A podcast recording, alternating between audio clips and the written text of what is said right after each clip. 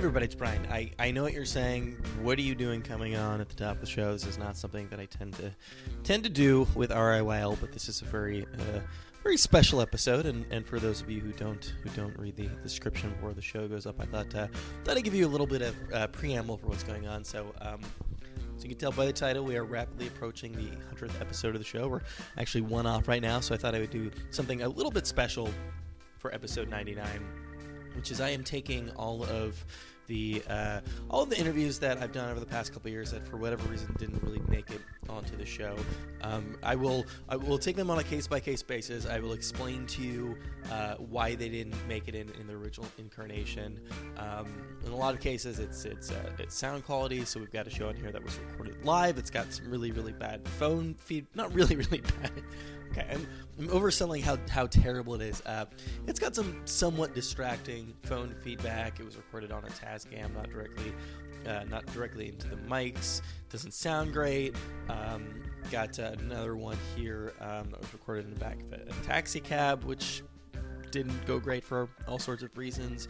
Um, and and and it goes on and on. So we've got four four interviews in total. Um, why we're uh, we're gonna start things off with this interview with with, uh, with Dick Gregory, which is from um, it's actually from Mother's Day, right around Mother's Day. It was from uh, from last May. We'll pick up on that very very quickly because he he is uh, he's talking about Mother's Day um, right at the top of, of the interview. I, I just sort of. Uh, I, you know, as I sometimes do, I, I just turn the microphones on and, and just let uh, let him let him roll without any prompting. Dick Gregory very much did not need any prompting. He was uh, explaining Mother's Day to me. Um, that is the one that happened in the back of a taxi cab. So uh, I, I, was lucky enough to to sit in on a recording that he, that he was doing a, a comedy show recording that he was doing with. Um, uh, who was there? Uh, Al Jaffee was there. Uh, Joe Franklin, who um, sadly has recently passed away. Uh, Dick Cavett was there. It was uh, was it, it, was it was a pretty pretty incredible thing to, to see, and um, I was I was uh, told that you know I'd get a chance to interview uh, Mr. Mr. Gregory. Uh, there was uh, there were some scheduling issues; things got pushed back. They were a little bit late, so what ended up happening was uh, he was he had just come in from from out of town uh, to do this interview specifically, and he had a train to catch. Um, right after it wrapped up, he had a train to catch in about like 20 minutes. We were about, um, you know, maybe around 15 minutes or so away from uh, away from Penn Station, where we had to catch a train. So um, I was told that uh, I would still have a chance to interview him if I could interview him in the back of a taxi cab. So we we we got an Uber. We you know I, I, I grabbed he, he, had a bunch of luggage with him um, for less than a, a, a day long stay, which we're going to get into that a little bit later. It has to do with the fact that he reads over over a thousand dollars worth of newspapers every week, so he had a lot of stuff on him. But um, you know, the Uber was a little late. Got there, we we threw the bag in the back. Uh, I'm doing this interview. Um, I so a lot of stuff happened. Um, I had a it just had a juice before the interview had started, and it was not. It was kind of doing some terrible things to me. I, am not not sure what what had happened. It might have been one of those E. coli spinach situations. Um, and then uh, sitting in the back of the taxi cab, I you know I tend to get car sick relatively easily. It, that, that is uh, you know that is that is uh, that is exponential in the back of a uh, taxi cab in, in New York City within that stop and go traffic, and compounded by the fact that I didn't spend any of the interview actually looking out the window and spend all of it uh, looking at Mr. Gregory because I was, I was interviewing him. So all of that was happening. There was a lot of stuff churning uh, in my system as I was doing this interview, but uh, you know, thankfully um, he is very very good at talking and a very very fascinating person. So he did all the heavy lifting in this in this conversation. I think that that's pretty clear. Um, ended it, parked the car, I grabbed his stuff literally ran to the uh, to the to, to the Amtrak gate, and he they, they, you know they were just about to close the doors. He made it. I said goodbye, thanked him so much, walked outside, and lost my lunch all over the sidewalk. So that is the that is the story of uh, of, of why this didn't go up initially. But you know what? I, I went back and I listened to it, and, and, and, and I you know actually think it went all things considered, re- reasonably well. It's very uh, super, super fascinating interview for, for so many reasons. So, uh, so here you go. Uh, interview number one, Dick Gregory. mothers is probably the most important people on this planet, maybe the universe, but I don't know no other mothers. I'm sure there are. And yet, they have not pushed for this day to be a date so it's worth interrupting commerce. Mother's Day do not It's interrupt because it's on a weekend. Yeah. and they was going to give us King's holiday six years before, but we wouldn't take a Sunday. We want to interrupt commerce. If anybody deserves to interrupt commerce, it's Mother's Day. I mean, if anything, Mother's Day is driving commerce, right? I mean, people are buying more more stuff than Yeah, but you still no. Look, see, we always get around bullshit. That that's how Christmas becomes Christmas because Yeah. it's commerce. yes. and and mothers they do commerce because they just accept it, but it need to be a legitimate holiday. Banks need to be closed, not just on some day they close anyway. Yeah, you're just saying mothers need a day off. No, I'm not saying that. It's just you know a Muslim friend of mine, my Mm. cousin told me. I said, "Merry Christmas." I don't celebrate no whitey Christmas. I said, "Anytime Christmas falls on a Monday, Tuesday, Wednesday, Thursday, Friday, your bank closed, you celebrate." and I'm just, I'm just serious about that. That's that's. Uh, I mean, theoretically, we know the value of mother because when you look at the gifts we give mom compared to what we give dad, Yeah. you know. Moms are uh, moms are a lot hard, hard, harder to, uh, to shop for. I find. Yeah, well, you know, if you love them, shit, and they love you, anything you get them, they happy. But dad, Dads aren't. They're not good about that. fucking socks, man, purple fucking socks. Serious? I'm sorry. Go ahead, ask me. Go No, no, no, uh, no. I wanted. I was gonna ask you because we because I care. You you brought a lot of stuff with you for a day. You're in New York for a day for not Oh. even a full day. No, I do. I did. I, I, I just tell with three, four big bags. I do Yeah. all my research is in those bags. I know that I, I heard that you're a big uh, big newspaper. You re- read what a thousand dollars worth of newspapers a week. A week, yeah. I There used to be a time when newspapers newspapers have never been good in America. Yeah. Never. They, All of them. listen. Yeah. If I know Kennedy didn't die in Dallas, you mean the New York Times didn't know that? Mm. that? hmm if I can find out that Hoover, it was a woman who was supposed to have been the number one psychic in the world, Jeane Dixon, hmm you know, column, and then we get to doing the research and find out on the Freedom of Information that he worked for Hoover, and he Mhm. would give us his targets 18 months ahead of time. So 18 months before the Dallas, he wasn't even booked to go to Dallas when our column came out. I see dark clouds around JFK's head in Dallas. He should not go there. Then he go there, pop, and they run the column a week later. If my mother would have been there, she think she sit at the right hand of God. That's all that's bullshit. So why are you why are you reading so many newspapers if you don't if they're bullshit? I look for the crack in the fabric. Mm. The truth Crack between in the lines.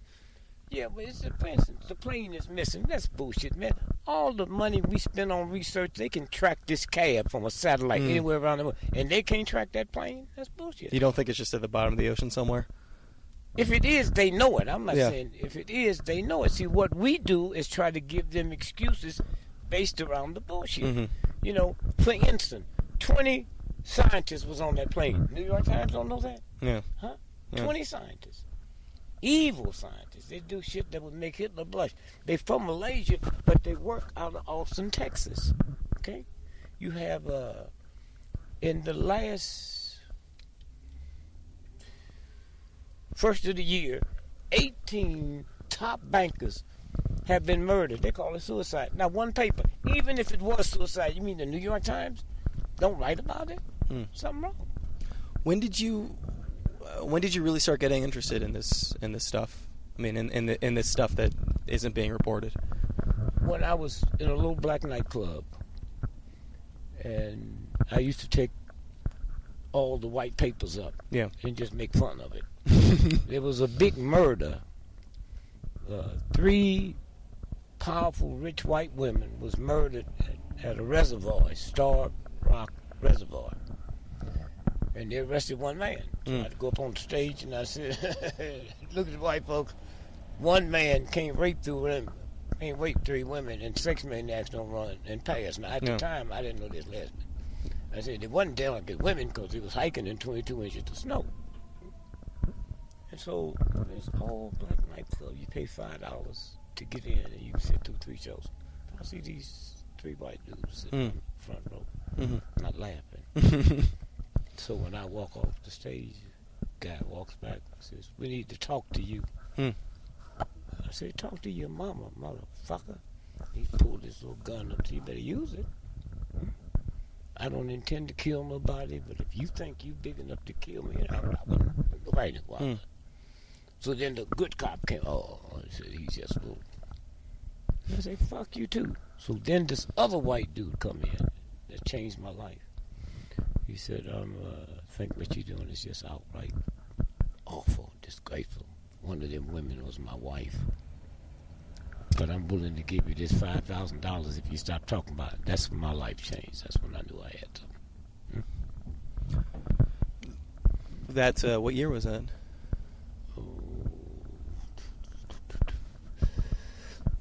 Oh, Fifty-seven. Fifty-seven. So this is something. This is something you've been interested in And I for just, a long I time. just have always looked at it. In other words, when uh,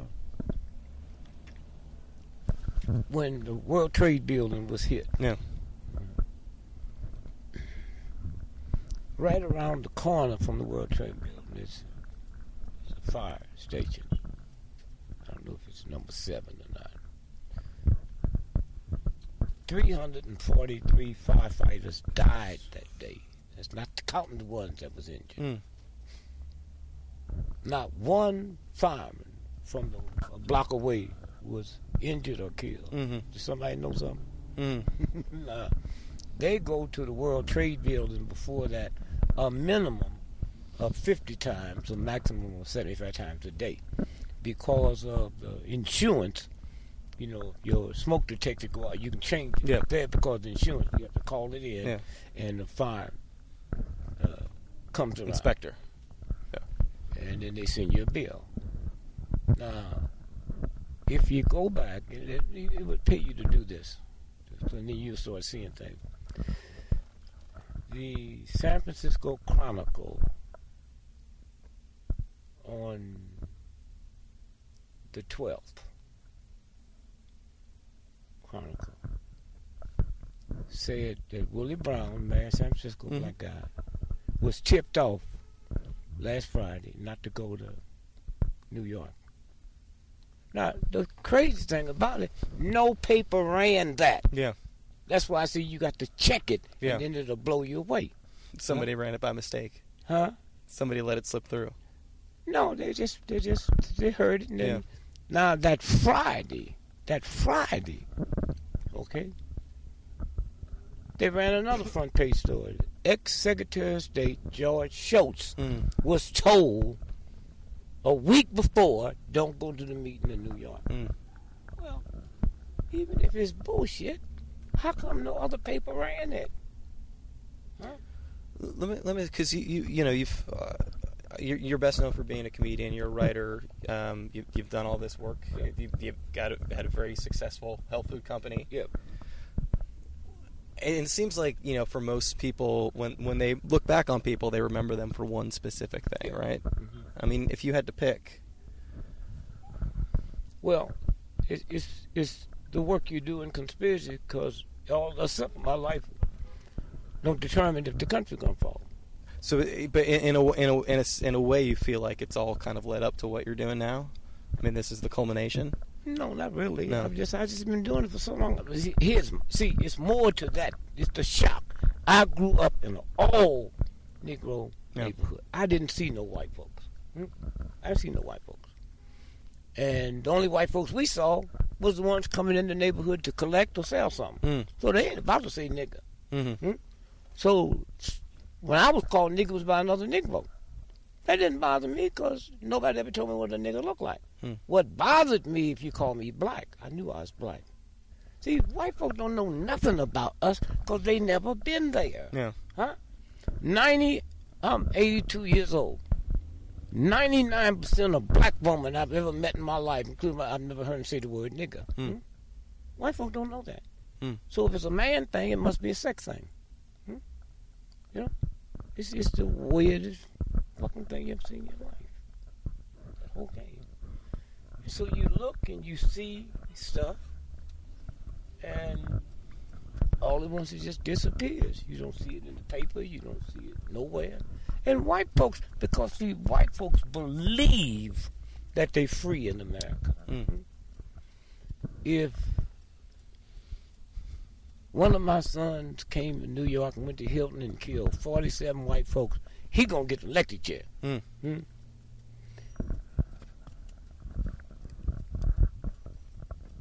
If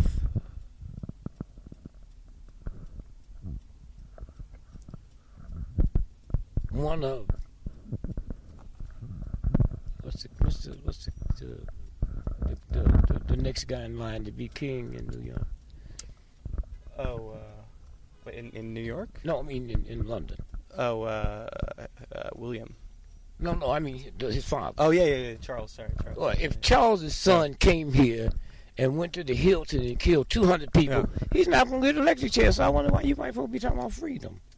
Hmm? Hmm. You know that, and if anybody's stupid enough, they need to go to the mental hospital. It's that simple. Is that a that's a white and a black thing, or that's a money thing? It don't make no difference. The fact that y'all don't know it. Mm. Huh? The fact that y'all, you oh, it's honorable. Where do you get? Where can you live like this? Hmm? you know. And the question I've always asked: If this democracy is so good, why are we running around the world trying to force it down people's throat with a gun? Anything good, you lock the door so they don't steal it. Well, let, let, let me ask you, and, and I'm, I'm not asking this with, with judgment, but as a, a genuine question, you know, in, in terms of freedom in this country, I mean, is the fact that you are able to talk, you know, able to say, have been able to say the things you've been saying, is that a testament Punch to up, freedom? punch up, punch up. See, that's where y'all fuck up. Okay. The Germans did the same fucking thing. Mm. Huh? All them Jews come out at night, huh? They do this, they do that. You can buy into it because you're born into it. Huh? You're born into it. And so consequently, I got a motherfucker ask me at a conference last week, how come you're so angry? I ain't angry, motherfucker. You stole my mama's mama's mama, fucked them, raped them, fucked me, and I ain't mad. You think I should be mad because you did it. hmm You did it, not me. And I saying real white folks, not you petty motherfuckers. They bring my mama in to cook for them, take care of their children. Nobody in the history of the planet. Uh, you think you think the the Nazis would bring in Jews to cook their food? Mm. In my spirit, they see it. Petty white folks don't. They scared. Huh? They just they, they sit. They had law. If you was white and teaching me how to read, they'd kill you. Okay? And yet they ain't got a book at Harvard, Yale, and MIT. None of my children, grandchildren can't read from front to back. This shit didn't work. No slave was ever a slave less than three, six thousand years, Mm. except us. In three hundred years, we we broke out because when that white boy thought he was stealing the work, he was stealing us scientists. I built the pyramid. Hmm? And through ignorance of white folks, you know, the cotton gin, Eli Whitney, hmm Bullshit. All you gotta do is go to federal court. Eli Whitney's rich parents, he they sent him to to Virginia to stay with this rich family. Oh, the summer, you know. Yeah. He saw these Negroes sitting in the field with these little boxes. He went back, put a patent on it. But the white woman that, that was her father, they went into federal court, so we got records. He did not invent the cotton gin. Are we? I think we're actually here now. We're, it's yeah, right. Are people and and we can end on this because we're uh, about But there. if you need more time, just call my wife Okay. and do it on phone. yeah, yeah. But Yeah. Let, let me ask you real quick. Then, uh, are, are people now? Are they are they more willing to listen to you? No, the real one said, but that ain't my fault. Mm. That's the fault of you all. I mean, white folks have radio stations now. I mean, who in the fuck would ever have a script about so and so the first lesbian coming in? Everybody know they're talking about Hillary. Okay? That could never happen before. That's where the thing have changed.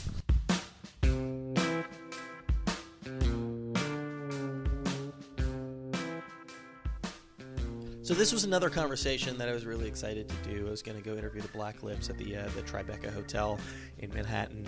Um, uh, re- you know, really, really cool situation was actually the, the uh, most most of the band, several band members were there. Uh, I got there. Um, I'm always a little, you know, always, always sort of a, a little iffy. Um, you know, he's a little embarrassed by you know when I show up to an event and I've only got two microphones, one for me and one for um, like four people in a band.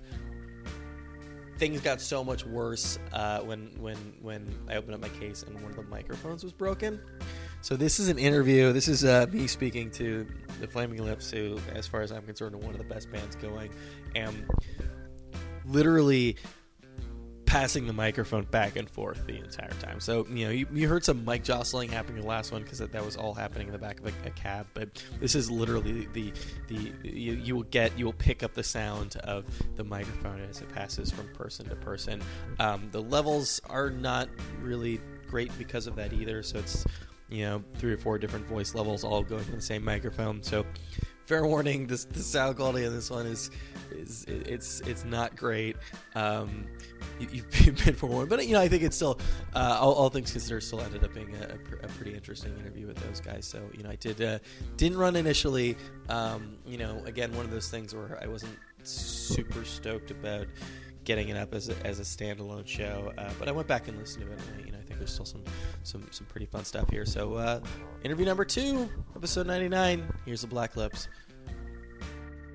Uh, this is this is this is nothing to us. We uh, we live a very lavish lifestyle, so uh, th- this is actually this is kind of like two star hotel for us. Yeah. Usually we we were supposed to be at the Plaza, but uh, they didn't have our rooms. Sometimes we stay at the Astoria, the Waldorf Astoria. Yeah. But yeah, they they had too many dignitaries in town. Well, I mean, you guys, you, you know, you guys have been in like what six of seven continents at this point. You've played countries nobody else has played before. Um, I've got to imagine that you've had some pretty lavish setups in some of those places. Yeah, I mean we've stayed at everything from a hole in the ground to a seven star hotel. So we'll take we'll take whatever you give us. As long as you have a place where you can lie erect, then we're fine. Is there is there is there uh, any impulse to do the kind of um, like the rock star like let's I mean you, um, I assume you haven't like thrown a TV out a window at any point but don't assume anything because I have done that. Have you? Yeah, that's not dead. That that tradition has not died.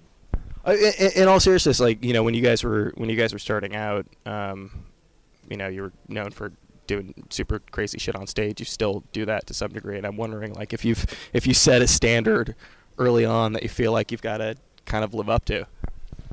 No, we just uh, we never did that in the first place. Like stuff happened, and whatever whatever people want to talk about or write about on the on the outside, then that's fine. But we do we put on a rock and roll show. We're entertainers. That's all we do. The media outlets run with what they want to run with. well, it didn't happen, but it doesn't happen like y'all think it's happened. I mean, there's definitely there's definitely a narrative that people want sometimes, and uh, you, know, you can have that, but we're just not that. The the narrative of like of like pissing on stage of. Well, there you know like every story has to have like a build up and an arc, and a narrative, and then you know a conclusion, and we're just we just do what we do, and sometimes one show could be you know we'll the only thing we do is we we we're trying to give people their money's worth, and we just put on a good show because we're entertainers. We're stage stage performers. Sure, and I like I get that. That's part of my job, right? Is to to, to, to sort of like to yeah to, to to read into into these things. But you know, again, like if some crazy shit happens on stage, people I don't think I've ever understood is it's so simple like there's no there's no story narrative there's no arc there's no conclusion. It's just we put on a show. Like you know james brown little richard they put it on a show every night because they went out there and they gave it their all and that's just what we do. Well yeah well see my you know my, under, my understanding is you know early days like so many punk rock bands you guys didn't really know what you're doing as, as far as playing instruments and you you you and that's why you went out and did some crazy shit no, we just did that because we were having fun and we were drunk and bored. Uh, a bunch of young men, the opportunity to throw a party every night in a different city. Yeah, we we just having fun. But it's been it's been what like 15 years or so. We're still young men. What are you What are you saying? I'm saying I'm saying like, you know, fuck man, it's hard for me to get up every day and like go in, go into the office. I gotta imagine, you know, these tours. We don't go into an office. Our our every day is uh, really whatever we we want to do. Like we have obligations and we have things we have to do, but at the end of the day, this is this is our life. We're we're weirdos. We're not normal people. Well, that's what I, that's what I'm asking. Like in terms of like obligations, you know, I, I know obligations and expectations aren't necessarily the same thing, but it, certain expectations have been set, right? Oh yeah, and we blow our own expectations out of the water every night because every time I go on stage, every time Ian goes on stage, every time Joe goes on stage, every time Cole goes on stage, we give it. We don't give it 100 percent. We give it about 200 percent because it's like, fuck giving 110 percent, fuck giving it 75 percent.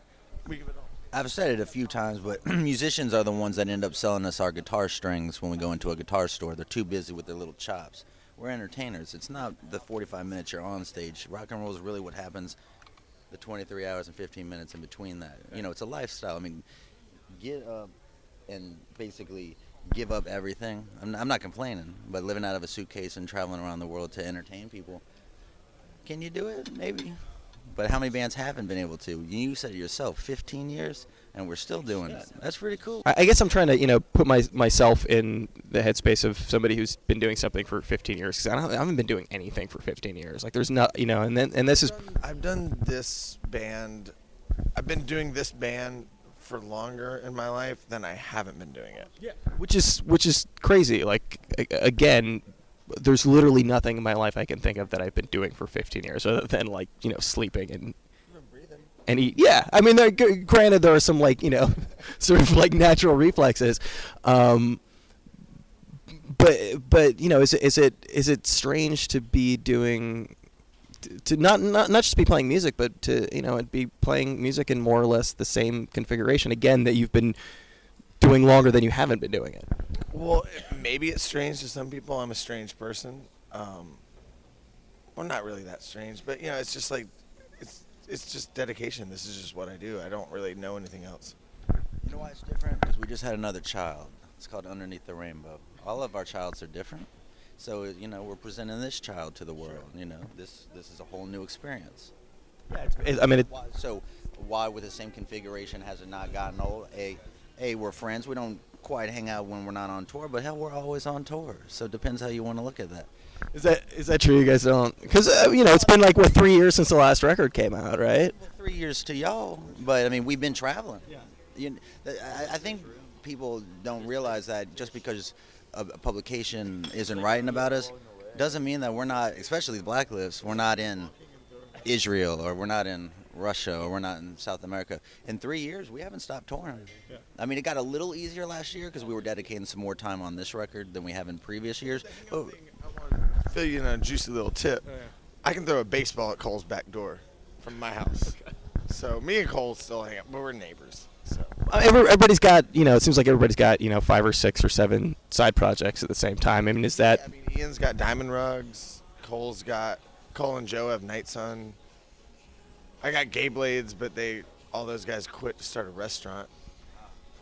Uh, no, I now I got a band with my little brother, Douglas's street team. you know I mean you know if you if you put out a new Black Lips record every year, people would buy it. You could tour on that. I mean, there's enough of a following that you could keep doing that. So what's a lot of ground to cover. Like I said, our last record has. You said three years. Has it really been three? I thought. Uh, which is shocking. No, I looked this up too. I, I think time is collapsing in on itself right now. But 2011. Big, so when we put out a record, it takes a long time to cover six continents. Uh, my point is that just because we haven't put out a record doesn't mean we're not working. No, no, no, no. But, but what I'm saying is like even though again it's been three years and and you're and obviously you guys are traveling more than a lot of other. I mean you you're literally playing places that nobody's played before. But at the same time, it seems like everybody's also got you know five or six balls in the air. Well, we like to stay busy. You know why? Because we're workaholics, and I'm an alcoholic. I mean, is it is it about you know is is it about sort of keeping it fresh? Is it trying to like is I mean, honestly, I, I, one of our, not our, but it, well, I guess definitely ours, but uh, occupational hazards would probably be the the problem of once we're home for too long, which is only like a week or two. I don't know. I don't want to speak on their, their behalf, but I start getting stir crazy because I'm so used to having the bag, going to the next location, getting a dun dun, and It's like it's like this. When you're at home, I have family that are military personnel, and when they come home from a tour of Iraq or Afghanistan, they're insane. Like they're they're not normal people anymore. Uh, we kind of get that, but we don't get shot at when we're on the road, and it's hard adapting back to civilian life because we live a life as retired men when we're at home. So, what are you gonna do besides do it myself. I make some coffee. I like to build. I like to build stuff. I mean, it's, it sounds like it, it- You were saying it sounds like you took a little, a little more time on this record. Oh, we did. Um, we did two sessions here in New York, two sessions here in Nashville, which um, my first record with them was in 2005. I'm not on the first two. I love that record. It's called Let It Bloom. We did 10 days. Bam. So, yeah, we're doing more than that. I have to run to Sirius. Oh, yeah, yeah, yeah. I'm a serial. Jared's Hey, taking off. What's Yeah, yeah, I'm Brian. Brian. Yeah. Jared. Sorry, I have to run. But No, I was saying like that's like. I, yeah, Bye, Brian. I, I'll miss you. Is that appropriate? Uh, Oh, yeah, yeah. I'm looking for some iced coffee. It's New York City, man. I know, they- I, the, that shit rains from the sky here. No, we have we have a great job. The but like I said, the our one of our occupational hazards is and learning how to be able to sit still, like a, I guess a common man, because we're always getting up, getting out, and getting something for like four months straight, and then all of a sudden, nothing, and then I wake up and I'm like, holy shit. So have you? I mean, again, you, you've been you haven't you haven't been with the band since the beginning, but you've been with them for a while. Have This you? is my tenth year. t- I mean, okay, that's that's Majority of the time. Yeah. yeah, yeah. You know, like a I was third. just saying that I can I can speak from my first record. Uh, we did ten days on that record. We spent a lot more time on this record than ten days, but it still wasn't that long. How long was it, Joe? How long? This record? Uh, how many sessions? There were like five different sessions, probably. Oh yeah, we did one in Atlanta too. So five sessions: two New York, two Nashville, one Atlanta. So a couple months on and off. I mean, that's ten days. yeah, which is still not a ton of time for a, for you know a band that's been making records for as long as you have. It seems like people like to take their, you know, on their 15th year. It seems like people like to take their their, their time making records. Yeah, I've I've always said that after a couple, like three days or like a couple takes, you start not li- doing it from the heart. You, you start doing it from your mind, and I think that's where a lot of the magic is when you're doing those first couple takes from from your heart, or with anything in life. You know, once you start thinking about it too much, your brain, you know, the the, middle ground between your brain and your heart is your hands. You know what I'm saying? Or you could vice versa it and do in between your heart and your brain is your hands. I want to go from the heart to the hands, and there's something real and primal about that. Yeah.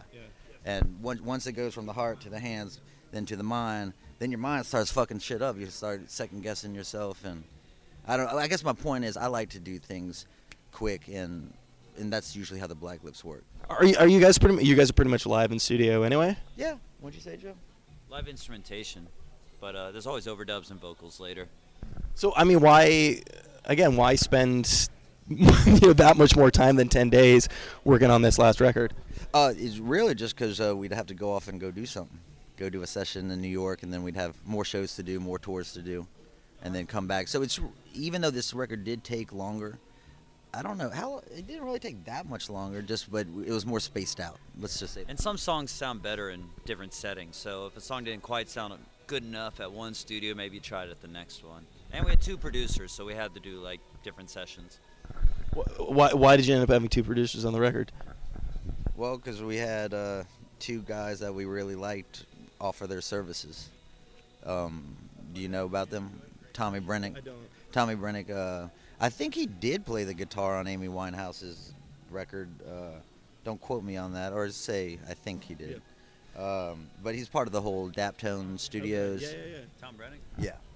And uh, he works with Charles Bradley. Yeah. And just we like we like things to sound. The, I mean, it ain't, if it ain't broke, don't fix it. And the way music was originally done is how he still records it, purely analog, very minimal miking, and we just really like how his records have sounded. So we wanted. To, I mean, that Amy Winehouse record sounds great.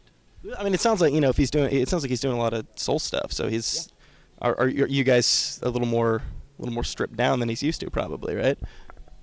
Uh, I mean, no, those Souls guys. Even though there was more people in the studios, there was only like one mic on all the horns. Yeah, they you probably know? do like eight tracks, half-inch tape.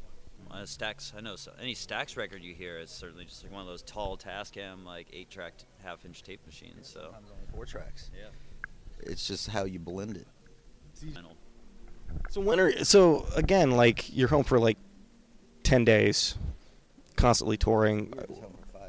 You were home for five days. Wait, what? How how are how are these songs coming together? Uh, we all bring songs to the table and flush them out. It ain't like a situation where we need to put like a Flea bass line or a, like if the song only needs a simple little part, then that's all I do, or that's all whoever does. If it needs a lot more work, then we'll do that. We we've just been around, been playing with each other so long that I think we just know what needs an addition and what doesn't. But you- you guys are you guys are pretty much practicing on stage at this point. Did you say that? Yeah. Yeah, that's the way it's always been. We've never been much of a practicing band. Sound checks. Yeah, we'll get something done in sound check. Yeah. You just get. I mean, you just you, you just get better through through playing. It, Yeah, it's it's a matter of personal responsibility too. It's your job to to bring your skills to the game. You know, if your skills suck, then you better, you know, hone them in and clean them up a bit and make them better. I mean, when are you doing that though? Because again, you guys are pretty much with each other. You know, 20, 24 hours a day. When are we tightening up? I mean, I, when are you tightening hell, up? s some people say that we aren't very tight, but uh, h- how are the Black Lips maintaining our sound? Just playing with each other. Like I know, like when he hits, you just, I mean, it's stuff you can't really talk about. You just, or that you can't really explain. It's just, I know his rhythm, and I can just fall more into the pocket as time goes on. After ten years, I know how these guys play. Well, that's. I mean, that's again, that's the the thing about everybody having all these side projects at the same time is like, I mean, what's it's got to be weird once you are playing with dudes that you haven't haven't been playing with for ten years. I mean, uh, my other band, Diamond Rugs, the only thing we've ever done is like four shows, and we did play David Letterman. But we don't have time to do really side projects because we're always with the Black Lips. But my point earlier saying that uh, I have trouble sitting still is yeah, if I do have two weeks off, I usually am, you know, producing this band or recording this band. I just I have trouble sitting still. I don't want to speak for these guys, but I have trouble sitting still. So I put a studio in my house and. So, but when do our side projects have time to do anything? They don't.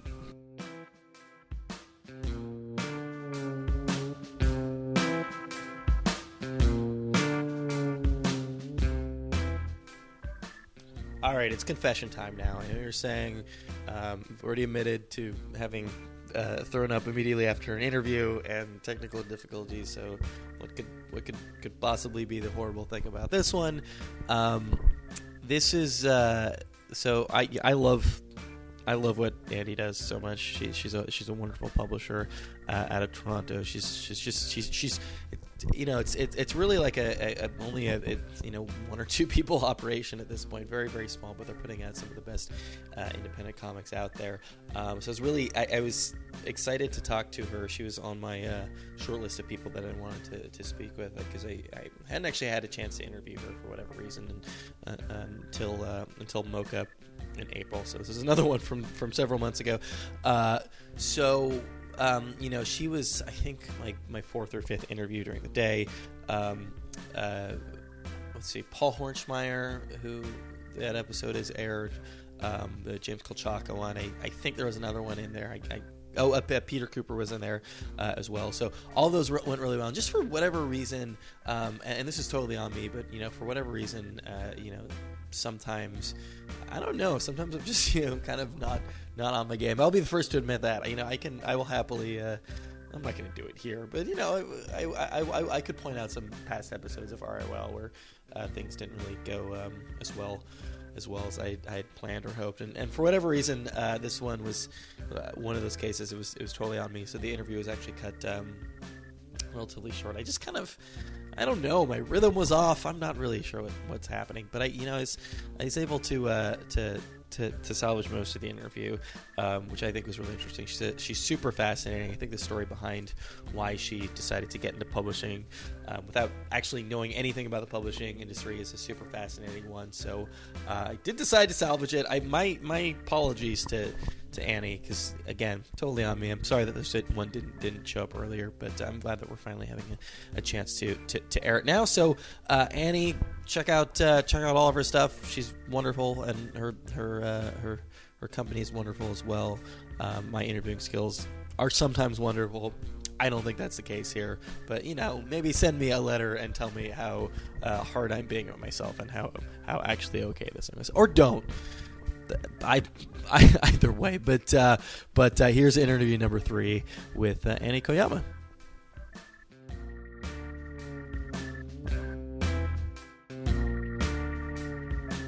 It's not that bad. I mean, I was in the film production part of it, but uh, you know, like any other job, I I can take pride in doing a good job at the film Yeah. production part, but uh, you find yourself in boardrooms with you know 20 people, and you have to pretend with a really straight face that you think that this toilet paper brand is going to save the world.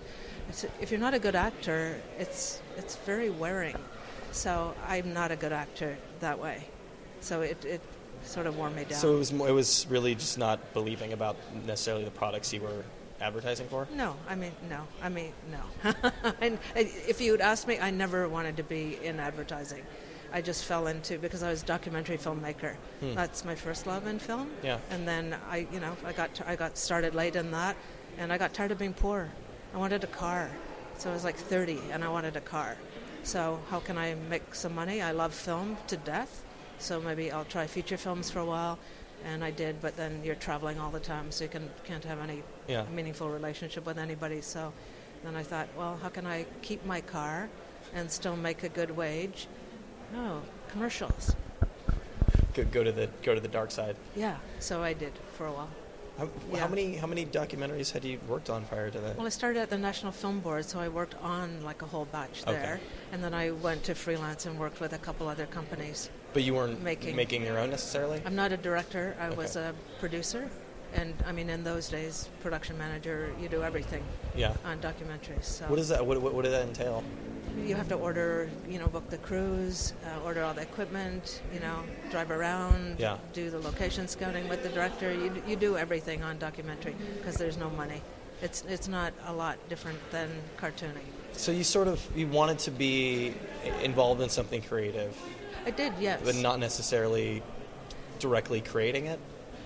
No, I'm a better organizer, I think, than I am a creative person. I can be a creative organizer, but I'm, you know, I was a painter for a while, and I'm a competent painter, but I'm not a super creative painter. So, Yeah. so I'm not a painter anymore. So, so you um, again, you, you, you get sick. Uh, you you want to get away from advertising. You you want to you want to do something you believe in. Uh-huh. Uh, couldn't you have just jumped back into documentaries? I, yeah, I could have, but I didn't want to.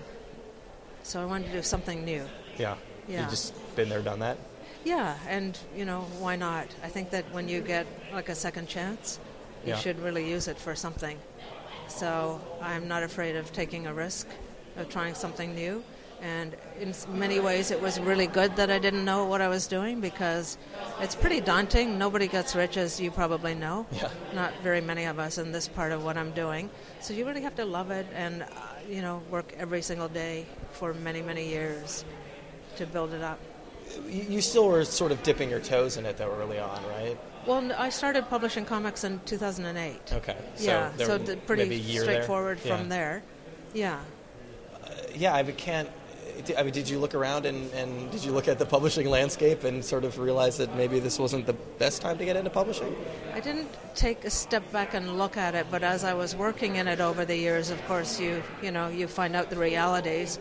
But honestly, it's what I wanted to do, and I wanted to try something new, so it wouldn't have stopped me anyway. Yeah. I didn't get in at a good time, so you know, a more sensible person would have probably run away screaming, Yeah. and I can't blame them. But I, I, you know, I like a good challenge. I'm I'm wondering if you got in at a good time just because everybody else would have run away screaming. You know, maybe fewer people are trying to get into it now. I feel like unless we're in a real depression financially, there's always going to be people if you're putting out good work who are going to Yeah. look for it. Who are you know if somebody's good, they're going to find a little market for it. Mhm. So I didn't worry about that. I sort of couldn't worry about that. I just sort of, it was enough that people would like the stuff that I did, Yeah. would like the stuff that I like.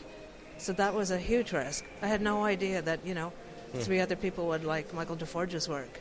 But I was pretty sure there were three people out there. Yeah. So, yeah. It was really just a, an opportunity for you to put out the stuff that you wanted to see out there. Yeah, absolutely. Yes.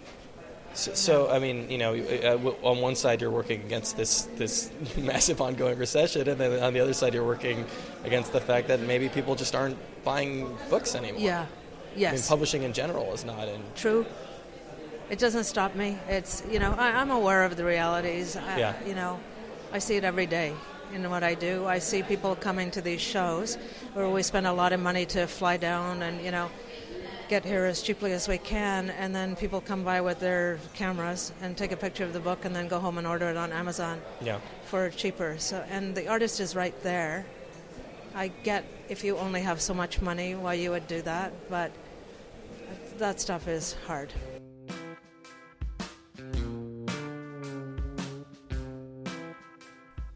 All right, here we are, the, the fourth and final interview of episode 99, uh, and I, the longest one as well. Save the save the longest for last. Um, so this this was from back in uh, back back over. Uh, God, when was this? This was uh, this was over the summer. This was uh, oh no no I'm sorry. This was this was September. So mid September. Uh, I was really excited. Was doing a, a live interview with, with Farel Dalrymple at, uh, at Greenlight Books, a wonderful bookstore in Brooklyn. Um, really, really liked his book. He's a he's he's a very very fascinating guy and a, a wonderful artist.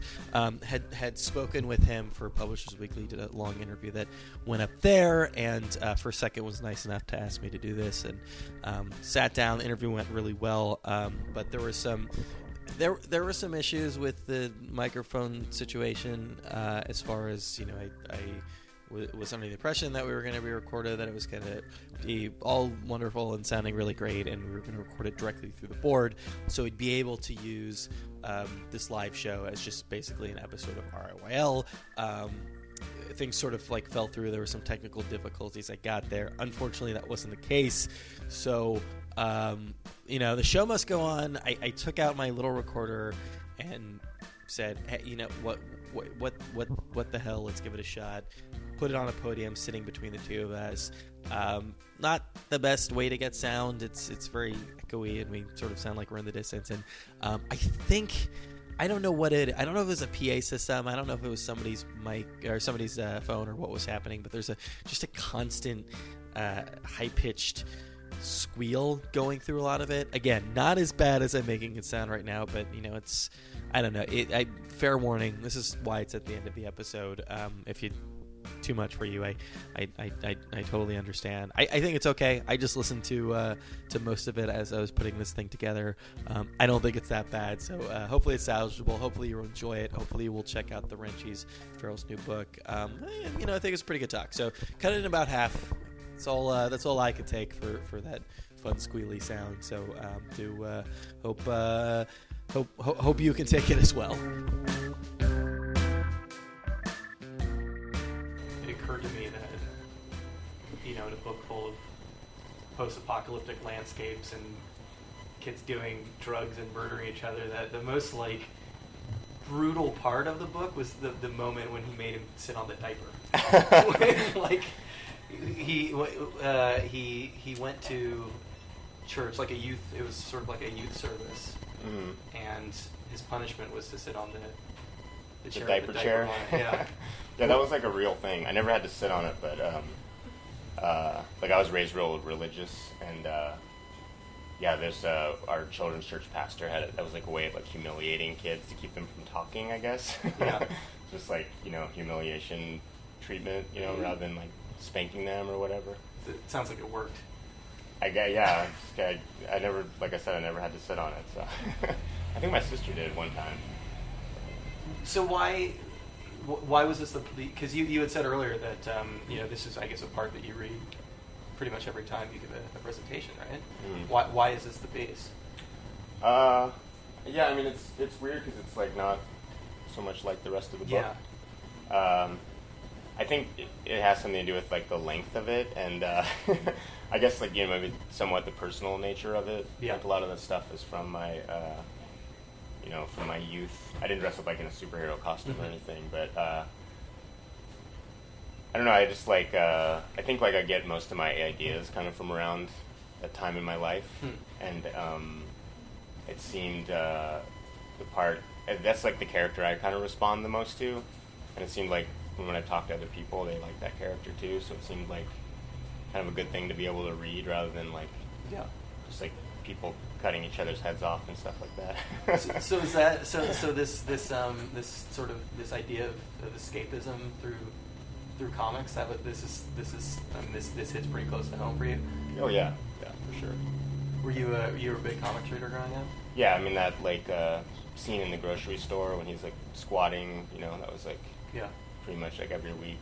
You know, I'd be in the the spinner rack in the grocery store while my mom shopped, and I would you know just squat down and read them. I never stole any comics, but At what point? Uh, at what point did you did you know that you wanted to, to be a, comic book artist? um, well, I wanted to from when I when I was when I knew that was a thing you could do, like when I was a little kid, uh, and then just throughout my life, like even up until I was going to art school, I I wasn't. Sh- I mean, it was like I I didn't really know what a comic artist was. Like I was like, I guess I want to draw like Spider Man or something like that. I wasn't thinking I would be like a graphic novelist or an author or anything like that. But I was still like during that whole time, I was making my own comics anyway. Like I would just write and draw my own comics just for fun or for me. And uh, I think kind of wasn't until just like the last couple of years where actually like, oh no, okay, that's that's like what I want to do. Like I want to, you know, write and create my own books. Like I don't want to be an illustrator or like draw anyone else's stuff. Like that's like the, the thing I want to do. It, it was just it was something that was, I guess, too too far off for for you. I mean, something that just a, a select group of people got to do.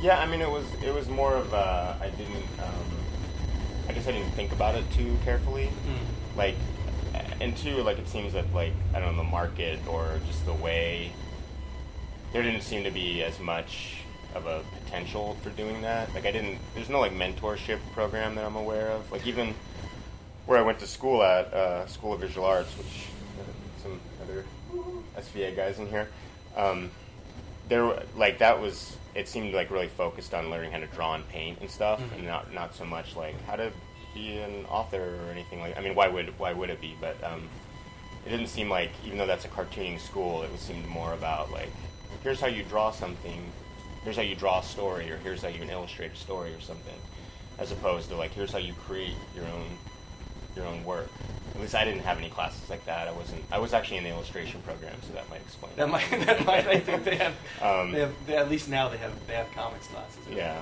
like more storytelling focused. But even like stuff like you know production, like how to self-publish and Yeah. all that. Um, that was all just like kind of me learning on my own or asking friends how to do things.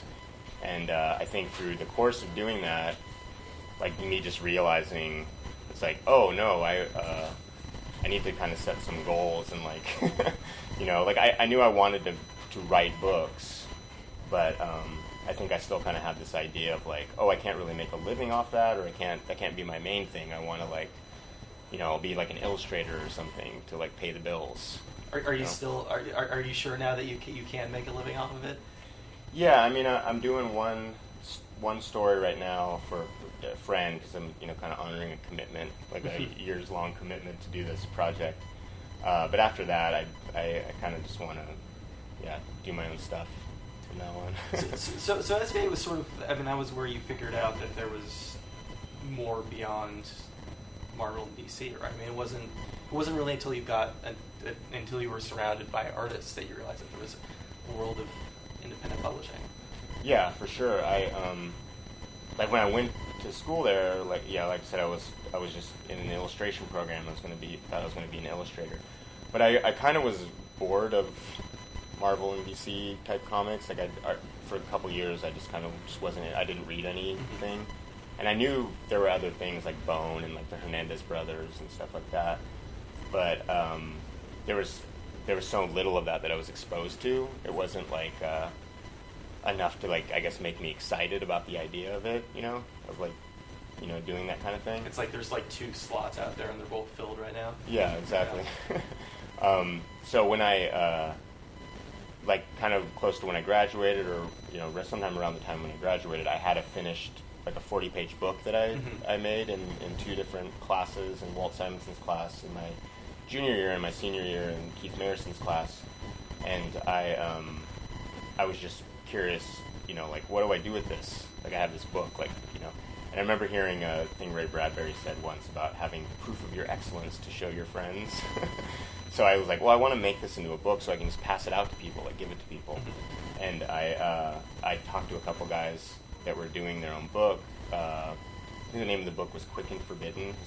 Dave Roman and John Green.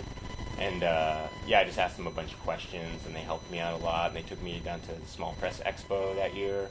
And so when I got to Small Press Expo, I was like, wow, there's all these other people making comic books, their own comic books, and I had no idea. And so like, yeah, I discovered all these amazing artists, and and that did get me like really excited about like, oh, cool, I can do this thing. I can like, I'm part of this club now or something, you know. It seems like like once you make a book, like your first book, then you're just like automatically it's like, oh, I'm a cartoonist, like I'm in this club of other people. That's that pretty much all it stuff. takes, is my understanding. Yeah. Exactly. Yeah, that's when people ask me like, how do you break into the comic Yeah. business and like, make a comic book? I don't know. You know, it's like, Well, the the business part still comes later if you're if you're lucky. yeah, I mean, I think that that is though. That is the Yeah. comic business. It's just like, yeah, I mean, I guess knowing how to sort of navigate that, which I'm still trying to figure out. Um, but yeah, I mean, it's like that's. I mean, that's how you you know immediately as soon as you do a comic book, you're in. You know. Yeah. It just I mean it, it impresses me though that you you, you produced a, a 40 page book without any idea that it would ever possibly go out into the world. You just you just had this sort of like burning desire to yeah. words on words and pictures on paper. Well, I remember reading at the, in the SVA library um, because they had a, a nice collection of different stuff I hadn't seen before, and a lot of stuff too. I'm like, I guess I should read Watchmen, you know, like Hmm. things like that. You know, like I guess I should read these books that everyone keeps talking about. Um, but there, uh, I read um, Violent Cases. Mhm. Dave McKean and uh, Neil Gaiman wrote it, and uh, that really impressed me. And I think I just started drawing this character from that. Hmm. And uh, in in Walt Simonson's class, I think that was maybe like the like a requirement for the classes. You had to produce a comic book by the time you were done. I just was like, I guess a little more ambitious than you know maybe I should have been or something. But most most yeah. SVA students. because it took me like two yeah two years to do it. Yeah. What so what was the uh, what was the what was the subject matter of that of that early book? Oh, it was called Smith's Adventures in the Super Mundane, and it was about this like little weird, quiet kid, kind of like Hollis, but he doesn't dress up in an outfit or anything. Uh, and he's just in this kind of like a asylum type Mhm. place that uh, I don't know. It's kind of like a sort of surreal, like most of my stuff, I guess. Uh, it's like a dreamlike quality to it, and uh, yeah, just kind of him dealing with being in this place where he kind of doesn't fit in, and then you know eventually escapes. I mean, how much do, do you feel like your your stuff is still kind of informed by the fact that you didn't have a like a formal narrative training? Uh, I hope so. I mean, I I mean, I read a lot. That- that's a good thing, you think? yeah, I mean, I I, think that uh, I've seen like so many movies and, and television programs, and you know, a lot of those bad, a lot of them are really bad, and um, a lot of them really good. And read a lot of books and comics and stuff. And I, I think whenever I start to, when I become aware of Mm. something having a formula, it just like turns me off, and I'm just like not as interesting. Usually, I can take parts from it that and that I like, but um, if I like become too aware of like like oh, there's like a there's this structure to this thing. Uh, this, I mean, I, I feel like my my story does have a structure. I've heard other people talk say it's like stream of consciousness or something, but like it all was very planned out, like start to finish. Like I mean, I definitely had like an ending all planned out when I started the book Yeah. And you know I knew what was going to happen, what was going on, and then it was just kind of trying to make everything work within it. And it all makes sense to me. Like it, it all you know all works in my head anyway, and on pa- and on paper when I look at it. But uh, I can understand it being like confusing or seeming like, oh, this is like weird or different than other stuff out there.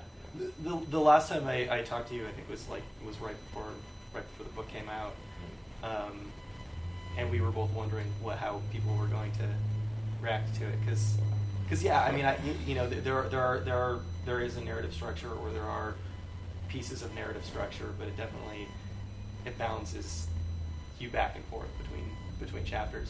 Yeah, like I, I tried. I mean, I did that on purpose, where like I wanted um, sort of to change the storytelling from a chapter to chapter. Like even the uh, like stylistically, like visually, I, I uh, like when I started the book, I knew it was gonna be different by the time I finished. Hmm. You know, I mean, the story was the same, but I knew like my art was just gonna naturally change a little bit, probably. Ju- just like from I couldn't help it. practice of repetition. Yeah, I mean, just I, I mean, yeah, over the years, like Yeah, I mean, it took me five years over to make five it. years so. of just becoming a, a better artist. yeah, I didn't know it was going to take me five years to do it when I started, but um, I um, I just I just figured that if like okay, if it's this many pages, I'm going to like it's probably going to look the first panel, the first part of the book is probably going to be getting me getting comfortable with these characters Yeah. and stuff, and then by the end, I, I'd imagine it was going to like yeah, just like look different. So I, I, I intentionally changed it from chapter to chapter just to kind of say like, oh no, I did that on purpose, you know. Of, of, thing. of just not of, of, of literally not drawing the same characters over and over again. No, more of just like I, I did things where, um, you know, I changed the kind of paper that I used, um, the size that I worked at, um, some of the materials. Like most of the book was inked with a brush, but then uh, some of it here and there was done with like uh, like Pitt pens, like uh, archival. Uh, I don't know. Sorry, I mean nerdy. You know what I'm talking about. Faber Castell Pitt pens. Um, so uh, yeah, and even the way I um, like watercolored it too. Like I tried to uh, kind of intentionally like you know like when they're in the post-apocalyptic world, it was a lot like grittier, and then uh, you know in certain other areas I tried to make it like a lot cleaner and you know but. And a lot of that stuff goes out the window too when you like have the, the printed book in your hand. Like, okay, it looks different than it did on my computer Yeah. screen anyway. So, so you were you were literally doing you were doing all of the art piece by piece. I mean, you were you were painting it in pieces as well. You didn't. Yeah, I did it uh, page by page. There was a couple pages where I did in advance, but very few. I mostly just like started with page one and then just worked straight through to the end. That's a that's a that's a fascinating process of of doing those doing those layers like that. Well, I think I think I'm I might be wrong in this, but I feel like most cartoonists work that way. Like I don't know anyone that really. Like, I guess the ones who around. also ink and color their their own work, which Yeah, or, or or write their own work too. Yeah. I mean, I um, yeah, I mean, I might be wrong about that, but it seems like most of the people I know, it seems like uh, he kind of kind of start around page one, and you know worked, you know, sequentially. Yeah. I mean, I would do like thumbnails, where I would do like thirty pages of thumbnails at a time. But uh, yeah, that was like, I mean, I and you know, I did a lot of writing and problem solving and stuff like that too. But you were, I mean, in a sense, you were really kind of you were working the story out as you were as you were drawing the pages, right? A little bit, yeah. I mean, I had, uh, I was adding stuff to it. Like, uh, I had a bunch of notes that I kept adding. So by the time I, uh, I got to the last chapter, I had to uh, leave a lot of things Yeah. out.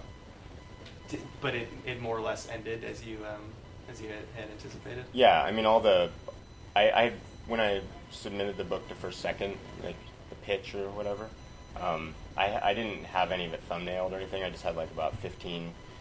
I had fifteen sequential pages that I'd done for a previous thing, like an anthology, and then I uh, had about fifteen drawings that were just like uh, sketches, like promotional stuff type stuff, and uh, I had about two pages of plot and the plot's pretty much exactly the same as what what you have.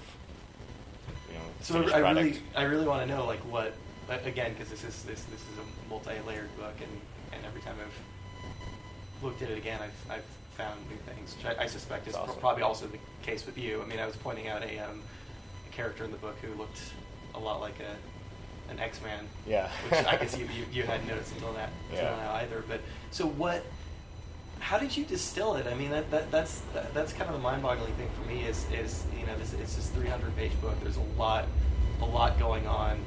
Um, I'll, you know, I'll admit, like I didn't really grasp it the first time I read it. So what is what's the like as they say in, in the tech industry? What's the elevator pitch? Oh, uh, oh boy, it's, uh, yeah. this meets that thing. I don't know. Um, I, I just I kind of see it as like this like metaphysical fantasy quest, and then within that there's also this uh, story about like a middle-aged wizard who's having like an existential crisis. you know, I don't I don't know if that's uh, an elevator pitch or not. Sure. that's kind of the way I guess. Yeah, I, what I've been telling people. Yeah. Anyway. So five years. I mean, Yeah. had, if you if you if you had known that it was going to be five years from the outset, would you have would you have still sat down to, to work on the book? Yeah, I mean, I hope so. I um, I have like a lot of different projects that I've started that just kind of languish, you know, in Mhm. like file folders and stuff. Um, but um, I mean, it was hard to get through it. I mean, there were certain times where uh, I had to, uh, you know, make a living Mm. doing other things. You- know, like Portland. well, yeah, I mean, like you know, doing illustration jobs or doing, um, um, you know, like kind of commercial work. You know, doing stuff for Marvel or DC or whatever. You know, that kind of stuff. Um, so uh, that was kind of like hard to d- to deal with, where I can't, I couldn't just completely immerse myself. You know, I try to get like where I could work on it for a couple months straight. Mhm. But most of it was just kind of like just chipping away at it, like every day, like working a little bit on it here and there, and then if it got to be like a few weeks where I wasn't working on it, I'd start to get like really stressed out. Mm. Um, but yeah, I mean, I, I wasn't. Yeah, I thought it was going to maybe take me like a year or two, and then yeah, um, I feel like with most of the things that I do, there's some kind of like cognitive dissonance or like uh, like level of like delusion that I have to like use to just sort of like get through the day. You know, it's like uh, you know I can get really stressed out if I think about like all the stuff that I have to do, and that was like really stressful. Like working on that book, like especially towards the end, like the last few months, um, were really hard. Uh, I think I did like 40 pages in the last couple months, which isn't a lot, I guess, if you're just like a regular artist. But uh, for me, that was like a lot. You know, I'd have to like, you know, wake up every day and like start on the spread and then have it done by the end of the night. Yeah. You were, yeah, you were. I mean, you were saying again the last time we spoke that you were literally waking up in the morning and then going to bed after. You know, like that. That is, that was Yeah. what you had done the entire day. Yeah. And then there was like about a month of like production work and Yeah. stuff to get it ready. to send off. How did that? How, how did that affect the um the storytelling when it, when this sort of like this, it, it kind of it actually became your life at one point, right? Yeah, I mean, I, yeah, I feel there was a like I was dealing with that, especially that last chapter is really dark. Mhm. You know, like especially dark for the rest of the book, and uh, yeah, I felt like there was some kind of like I don't know if I was like living out what I was writing or that was kind of a reflection of my life or what was going on, but uh, yeah, I feel like kind of like you know. It took its toll, you know, put some stress on my relationship, and um, yeah, but you know, I got through it, finished it, and Yeah. it was good. You- You had said that uh, in you know in the early the early readings that you were doing before the, the, the book had, had come out that you were getting almost emotional doing them. I was like, I was like, is he, is he, is he gonna cry? Is he gonna cry? Because you had actually like you, uh, you- choked up. Yeah, you got a little little little choked up when you were doing your reading. yeah, I don't know why. Like, uh, it's not as bad as the first time, where it's actually like you know, tears are coming.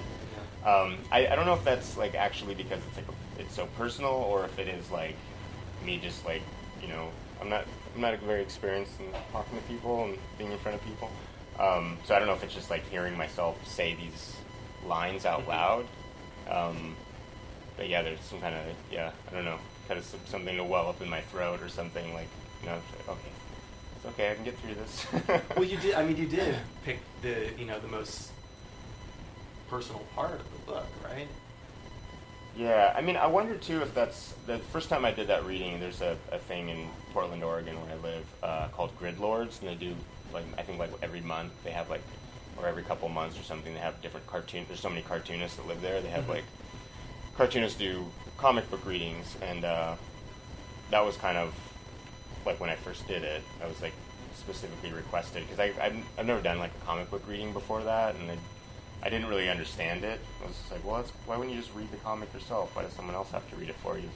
Um, but uh, it was good that I felt like it was good that I did that though because it was neat. It was like the first time I had uh, a rea- any kind of re- response to this work that I've been doing Mm. for so long in is- you know, relative isolation. I'd shown a couple friends some pages here and there, but um, like that, it was that was amazing to get to actually like be able to show people like a bunch of peers and you know it's a pretty crowded room and got to show everyone. It's like, yeah, this is what I've been working on for this long, and um, everyone seemed to like it. So you know, I was I was happy I did it. Um, but yeah, that was uh, it was a little hard to get through. it was, this was a lot easier.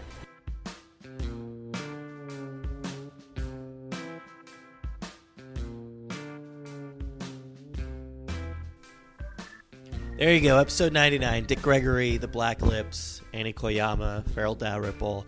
Uh, thank you. Uh, you know, I feel like we've been on a little, little journey here, a little journey of, of car sickness and technical difficulties and some some brain blockage on my part. Uh, thank you, thank you for thanks for sticking around. You are a uh, you're a trooper. You're a true humanitarian if you manage to make it this far into the interview. Um, I, I'm you know I'm glad we got them out there. I thought there was some some really fascinating stuff, and you know it would have made me very sad if, if uh, all of these or any of these had never managed to see the light of day.